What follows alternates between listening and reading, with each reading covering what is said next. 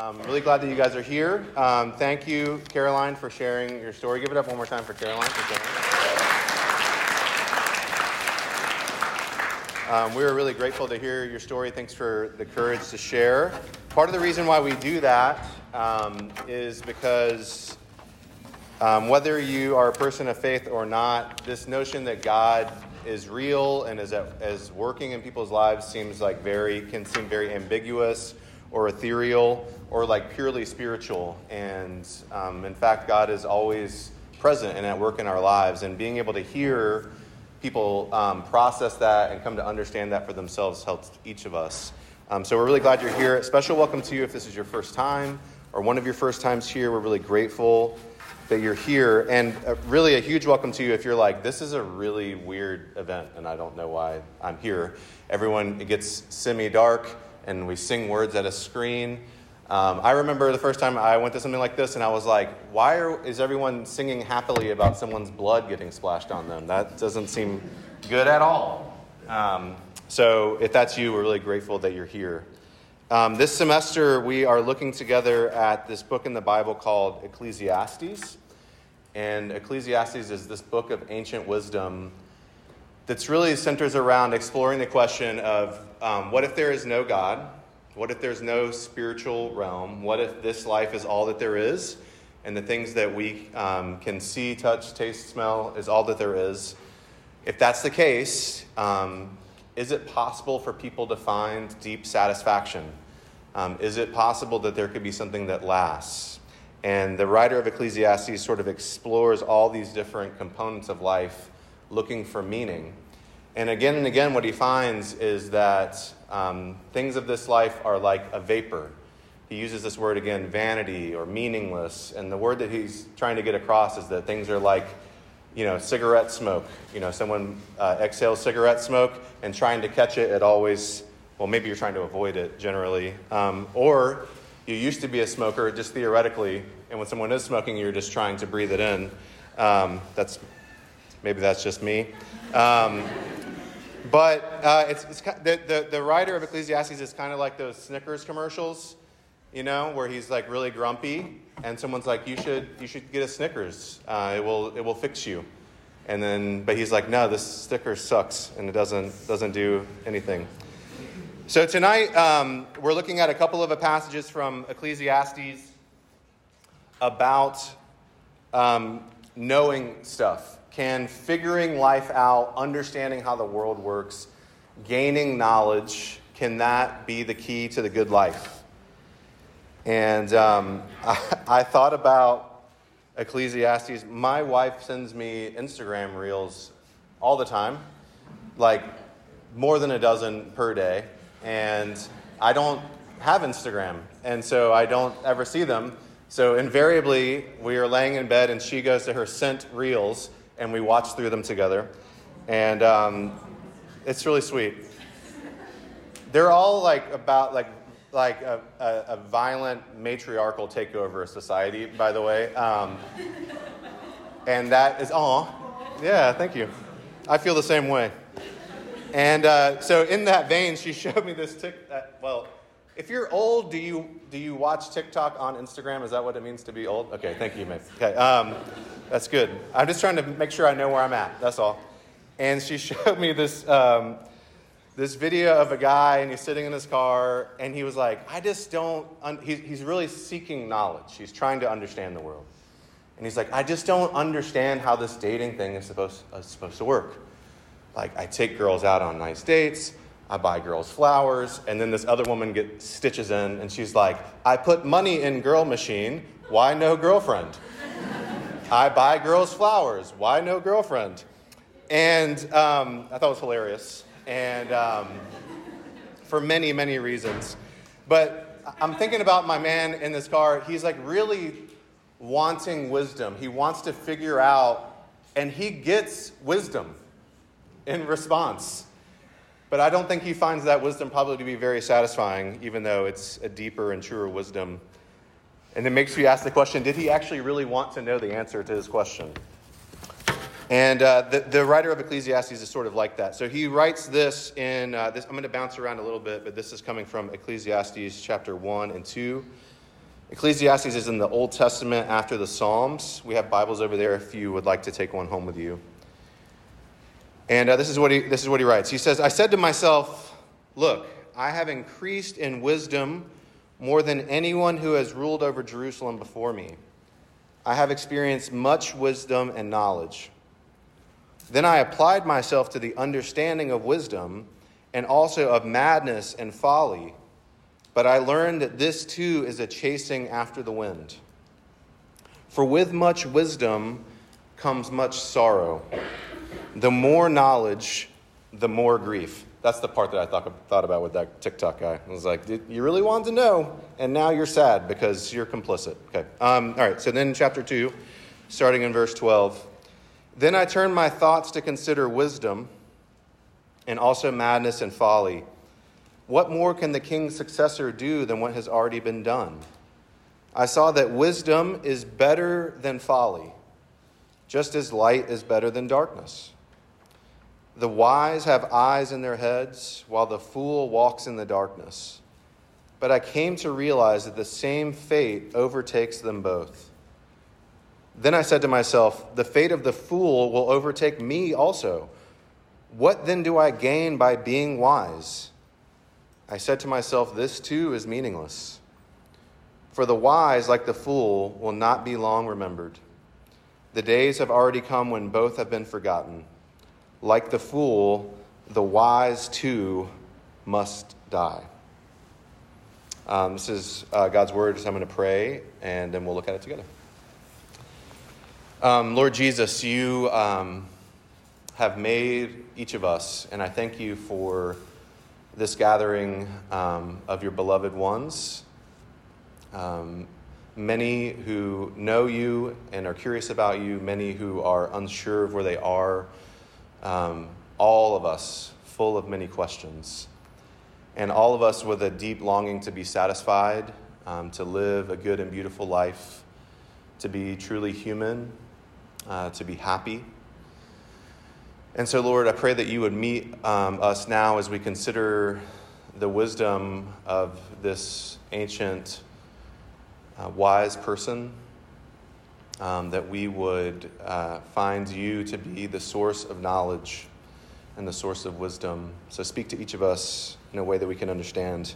We pray, Lord Jesus, in your name. Amen. So, we are in a, a, a, an educational institution, and so each of us are pursuing knowledge, pursuing wisdom, just like this writer was doing.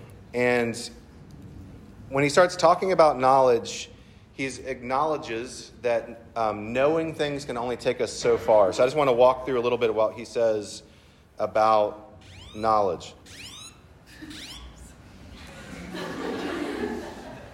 That's alert. The, the next part's going to be spicy. It's not. It's not going to be spicy at all. Okay. Um,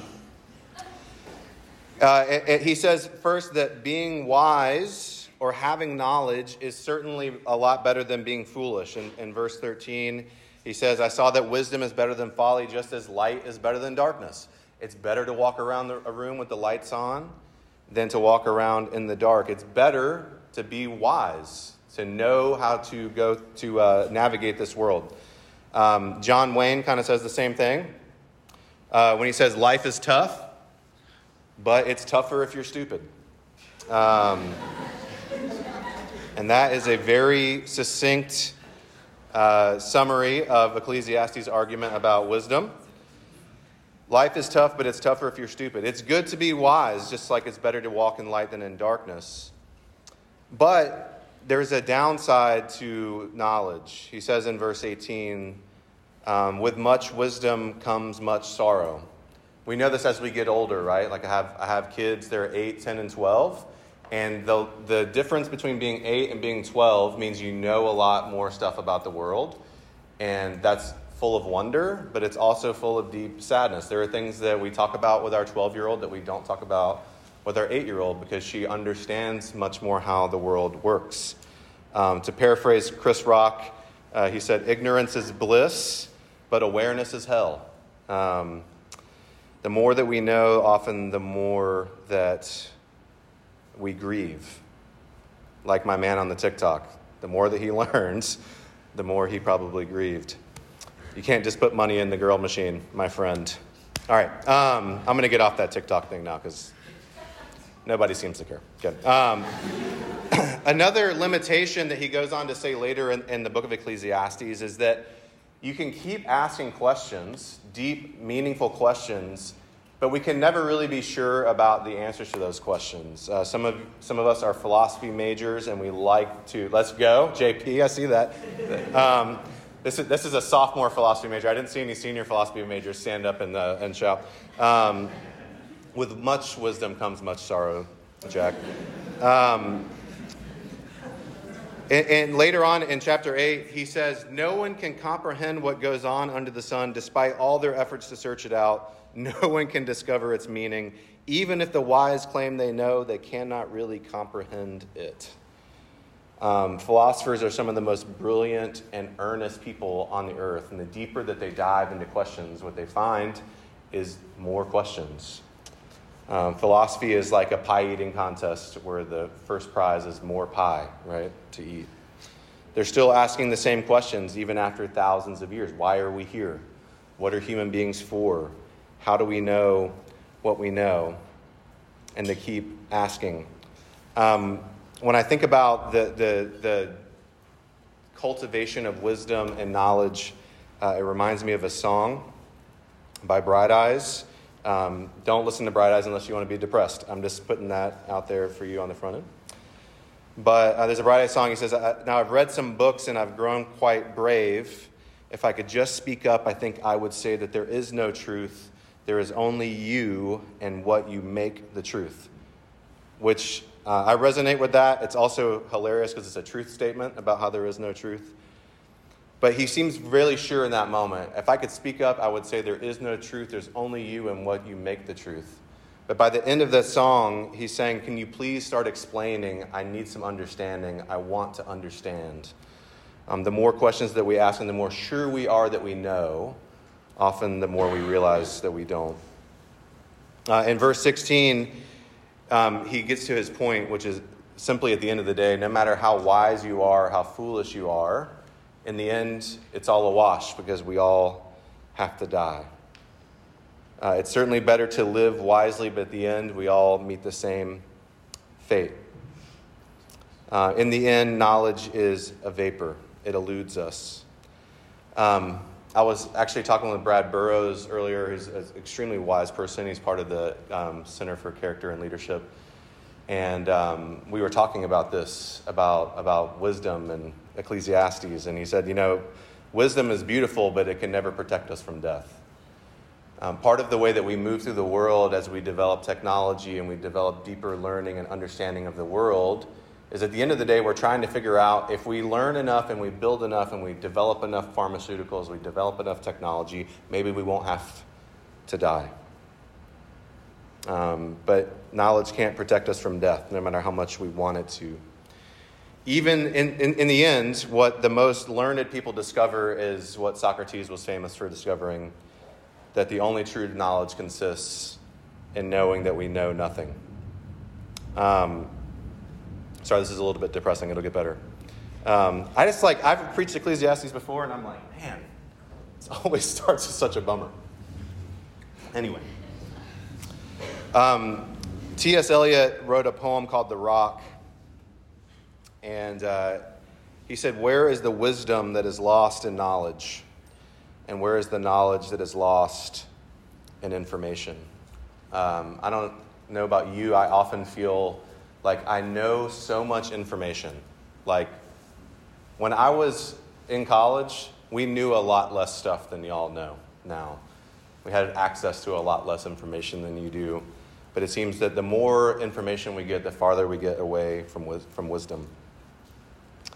And um, with that, with the, the teacher of Ecclesiastes putting it that way, I want to look together with you at what God offers to us.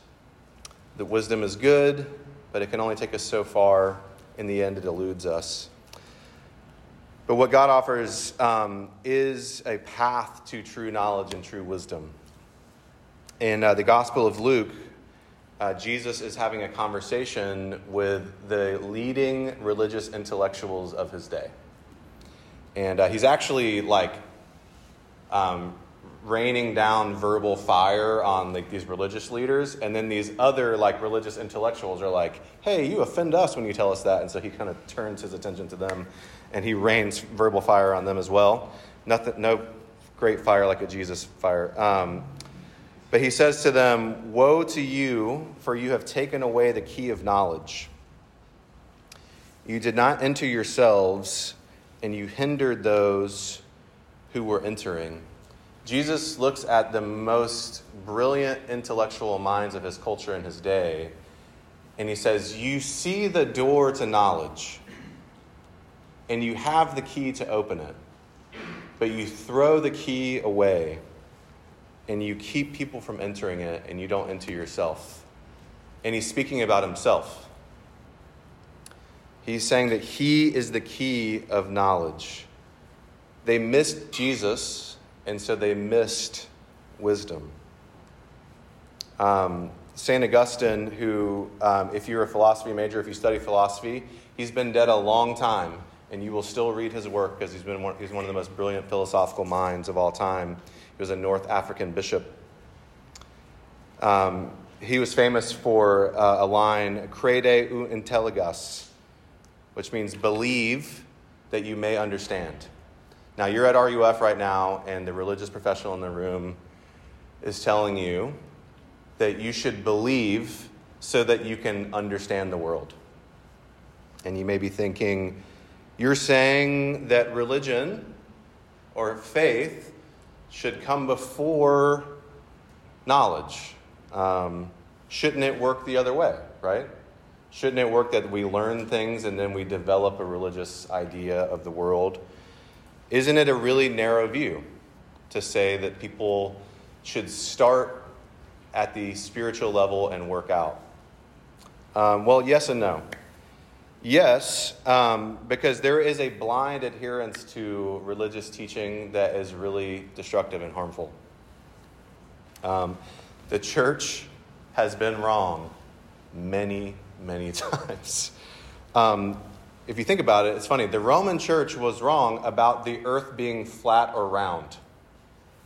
That's a big one to miss.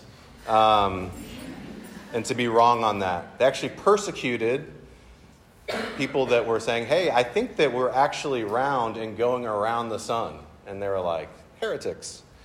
Um, so the church has been wrong about the earth being flat. Uh, the white church in America was wrong and in many ways stays wrong about white supremacy. Um, so there is a blind adherence to religion that is harmful. But there's also a pathway that I think God offers to us to true knowledge that begins like Augustine did, that we believe that we might understand. And here's why you are not fundamentally a thinking thing. At the core of what it means to be a human being is not to be something that thinks, but something that loves. Something that moves through the world based on desire and not thoughts. We don't primarily interact with the world and with each other intellectually, but with our gut and with our heart. How many times have you ever thought yourself out of love with someone? Or ever thought yourself into love with someone. But you know that it is your love or lack thereof that will actually motivate your decisions with that person. How many times have you known that you should not do something? You know, this is like every Thursday night, probably of your, you know your entire existence at Wake Forest. I know that this is a bad idea, and I'm gonna do it anyway. Right? Um, same. Our cognitive faculties always fall behind our loves. If we love something and know that it's not good for us, we will likely always still do it. So, when Augustine says, and Jesus says, that knowing and loving God comes before true knowledge, they're really telling us what we already know about ourselves Like Jesus is, is dealing with us as we are and as we know ourselves to be as primarily loving things that love first and think second. The Bible is not asking us to do something contrary to our nature, but to function as we already know that we function. Because the church wasn't wrong about Copernicus and Galileo and Sojourner Truth and Jim Crow and Dr. King because the facts were, uh, were ambiguous. The church wasn't wrong because there was a failure to understand intellectually. The church was wrong because they loved something more than Jesus, namely power. And so, therefore, they could not be wise. They could not gain understanding. Um, last year, I was borrowing, I, am a connoisseur of borrowing vehicles from people because um, the notion of purchasing a vehicle offends me. And um, and that is a place that I need to grow. And you can pray for me in that. But I was borrowing this truck from a friend, and um, one day the truck wouldn't start. And I have some experience working on cars, some. And uh, so I went through my diagnostics, and what I really wanted was to know that I could solve the problem with this truck, that this person was letting me borrow their truck. I wanted to take care of it, I wanted to fix it. And I came to the conclusion that it was not the alternator, but the starter that needed to be replaced. And it was raining, it was really hard to get the starter off. I had to jack it up, I had to take the wheel off, all this stuff. Um, I took the starter off the car. I went. Now, there were several things I could have done before this step. I could have, for instance, checked the charge of the battery to see if that were the problem. But I was pretty sure, because I knew stuff, that that wasn't the issue.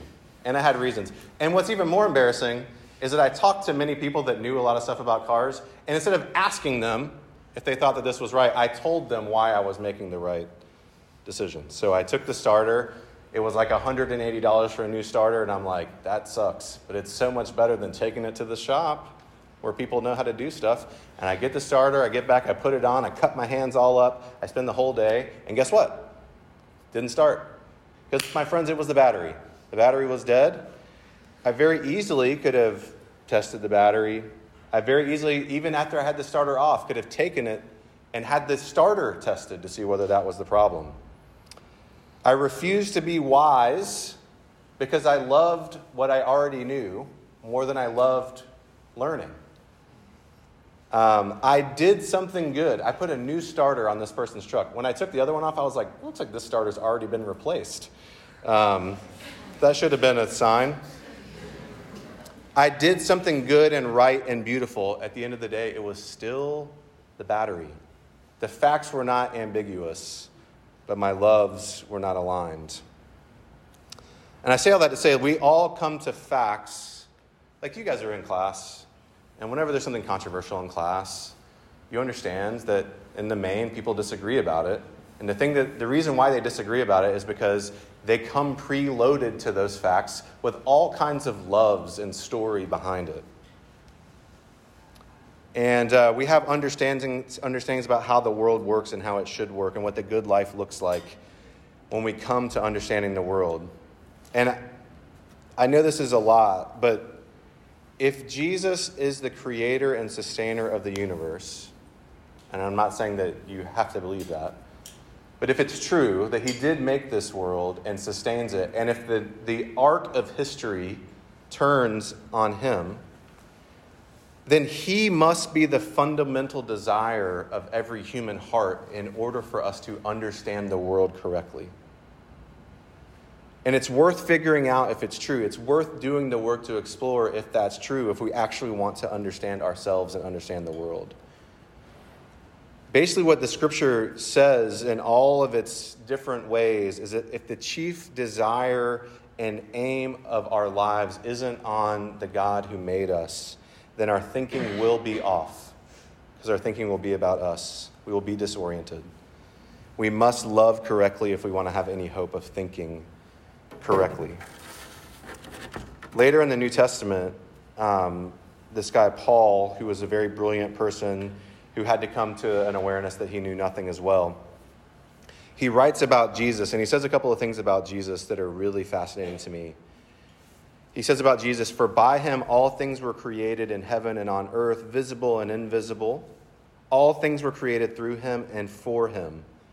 He is before all things, and in him all things hold together. There could not be a more wide sweeping claim than to say everything that exists, everything that you have ever experienced, everything that you are experiencing now holds together in Jesus. And then he goes on in the next chapter to say that in Christ, the riches of full assurance of understanding and the knowledge of God's mystery is Christ, in whom are hidden all the treasures of wisdom and knowledge. If we want to understand ourselves and understand the world, if we want to understand the mysteries even of God, he says that all that stuff is hidden in Jesus. And what's beautiful about Jesus is that he actually invites people to know him. He wants us to know him. That is his desire for us to learn from him, to actually have our loves healed so that we can think clearly. Now, spent a lot of time getting there. How does knowledge become wisdom? Um, if T.S. Eliot said, where, where is the wisdom we've lost in knowledge and where is the knowledge that we've lost in information? How do we work back to wisdom? How, do we, how can we be wise? One, one person put it this way, and this is, sums up everything that's being said here is that knowledge becomes wisdom when it recognizes the Creator. That when we have knowledge and it recognizes the Creator who made all things, it becomes wisdom. You can know a lot without knowing God, obviously. Brilliant people who don't know God accomplish feats of beauty and innovation every single freaking day. They do it, according to the scripture, by the power enabling of the God who owns everything. And when their knowledge recognizes the Creator and directs that glory back to Him, it becomes true wisdom. And I, I would love for you to leave this room tonight, whether you're in your last semester or whether this is your first year, knowing that your education that you're getting now is more than an investment in your future. Um, most of us, that's why we're in college. We're investing in ourselves for the future so that we can have a better life. That's a beautiful and good thing. But I actually think God has something even bigger and more beautiful for you and the things that you are learning now, the things that you learn today, the things that you will learn tomorrow in class. And the first is this, and we'll be quick here. Everything that you learn in stats or whatever class that you have in the morning can help you to know God. God is the most satisfying thought. In Him, all things hold together. If you want to have satisfaction of thought, thinking of God and how what you're learning about relates to God is so beautifully satisfying. Who He is, what He has made, what He has said. Because if you think about God, He is both endlessly complex and surprisingly simple. He is essential to life, but He invites you to choose Him. He is one, but He is many at the same time three in one. He is completely different than us, but He made us in His image. He dwells in unapproachable light, but is nearer to you than your own soul. He is so tremendously satisfying to ponder and to wonder about. There was a poet named uh, Gerard Manley Hopkins, and I want to read part of his poem. Sorry, this is a lot more quotey than usual, but um, what, what can you do now, right? Um, he writes this He said, I do not know that I have ever seen anything more beautiful than the bluebell I am looking at. He's looking at a flower. I know the beauty of our Lord by it. The world then is word, expression, news of God. Therefore, its end, its purpose, its purport, its meaning is God, and its life or work to name and praise Him. The world is charged with the grandeur of God. The creation does praise him, does reflect honor on him, is of service to him. The sun and the stars shining glorify God. They stand where he placed them, they move where he bid them. The heavens declare the glory of God. The birds sing to him. The thunder speaks of his terror. The lion is like his strength, the sea is like his greatness, the honey like his sweetness. They are something like him. They make him known, they tell of him. For Christ plays in 10,000 places, lovely in limbs and lovely in eyes not his, to the Father through the features of men's faces. You can know and learn about God, about what is eternal, from every single thing that you study. And the second thing that your knowledge can do to become wisdom is that you can actually use that knowledge to contribute to the flourishing of God's world. That the knowledge that you get becomes wisdom when it is turned into an act of love. Because that's what God does with his knowledge. Um, some of you may have known someone that's had Alzheimer's. I've, had, I've been very close and watched someone suffer from Alzheimer's. Um, last I, this is maybe not, you can tell me if I'm wrong about this because it's a little bit old, but uh, Alzheimer's is the sixth leading cause of death in America. Scientists a couple years ago discovered that there are cells called micro, microglia. Stuart, help me out.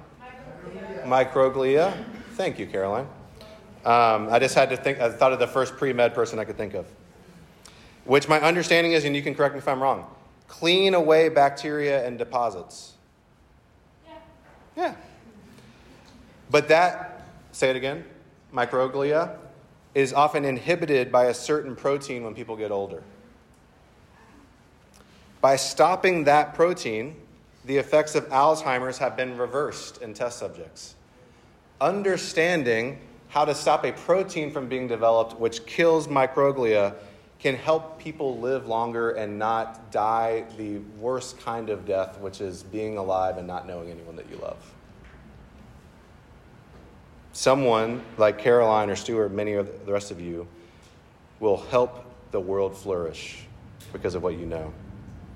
So, the question for you I don't know what you're studying, I know what some of you are studying. How does what you are learning about education contribute to the flourishing of children? Especially those who are forgotten? How does what you are learning about business contribute to a more just, equitable, and charitable economy that enables the flourishing of all, especially the poor? How does what you're learning about the social sciences move people from dependency to dignity? How is what you're learning about earth sciences steward the garden of creation responsibly? How is what you're learning about language help us delight in the power and beauty of words? How is what you're learning about art and design bring order and functionality and beauty to the world we interact with? How is what you're learning about journalism and communication aiding you to tell the truth in love? When knowledge recognizes its creator and moves in acts of love, it becomes wisdom. And Jesus wants to give us the key of knowledge to unlock the potential of wisdom, that we may fear to learn nothing. We might learn what is eternal. So I'm going to pray, and I want you to just take a moment to think about what you're studying and to acknowledge it before God and ask God to be present in it. Lord, thank you um, for this time with these sisters and brothers. We thank you for this world, which is yours. We pray that you would change what we love, that we would love you, to understand your goodness and your beauty. And Lord, so that we would truly learn and understand this world and our place in it. We pray, Lord Jesus, in your name. Amen. Let's sing a song.